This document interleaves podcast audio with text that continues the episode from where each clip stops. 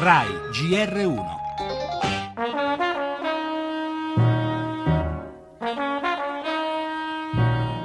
Si scrive legge di stabilità ma si pronuncia legge di fiducia.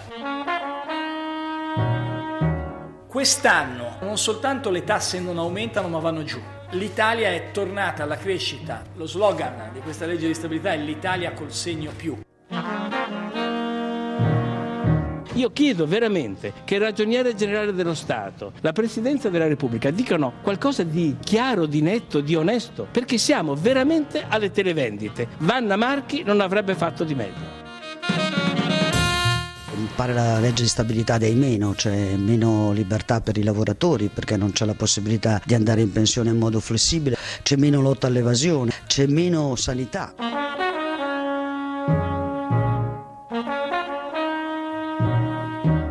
Il nostro giudizio è positivo. Ritengo che alcune nostre richieste siano state accolte, come gli ammortamenti al 140% sui nuovi investimenti. Non credo che avremo problemi con l'Europa.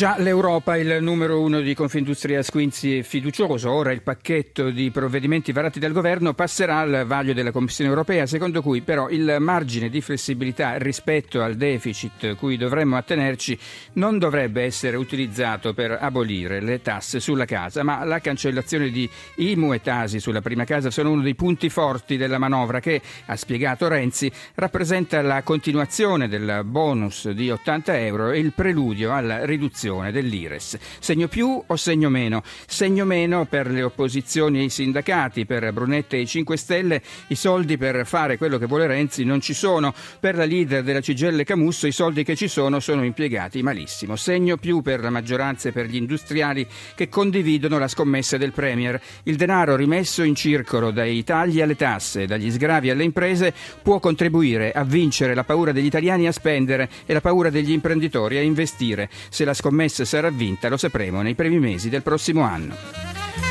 Le altre notizie, vertice europeo sull'immigrazione nella notte, accordo con la Turchia, 3 miliardi ad Ankara per gestire i profughi siriani, cronaca, dati eclatanti dell'autorità anticorruzione sugli appalti nei trasporti a Roma, ben il 90% è irregolare. Vi aggiorneremo anche sull'allerta maltempo, dopo le vittime si contano i danni, gli esteri, Obama rinvia il ritiro delle truppe dall'Afghanistan, torneremo anche sulla discussa questione degli uteri in affitto per avere dei figli, il cinema, si apre oggi il Festival di Roma, lo sport, prove del moto mondiale caso Platini.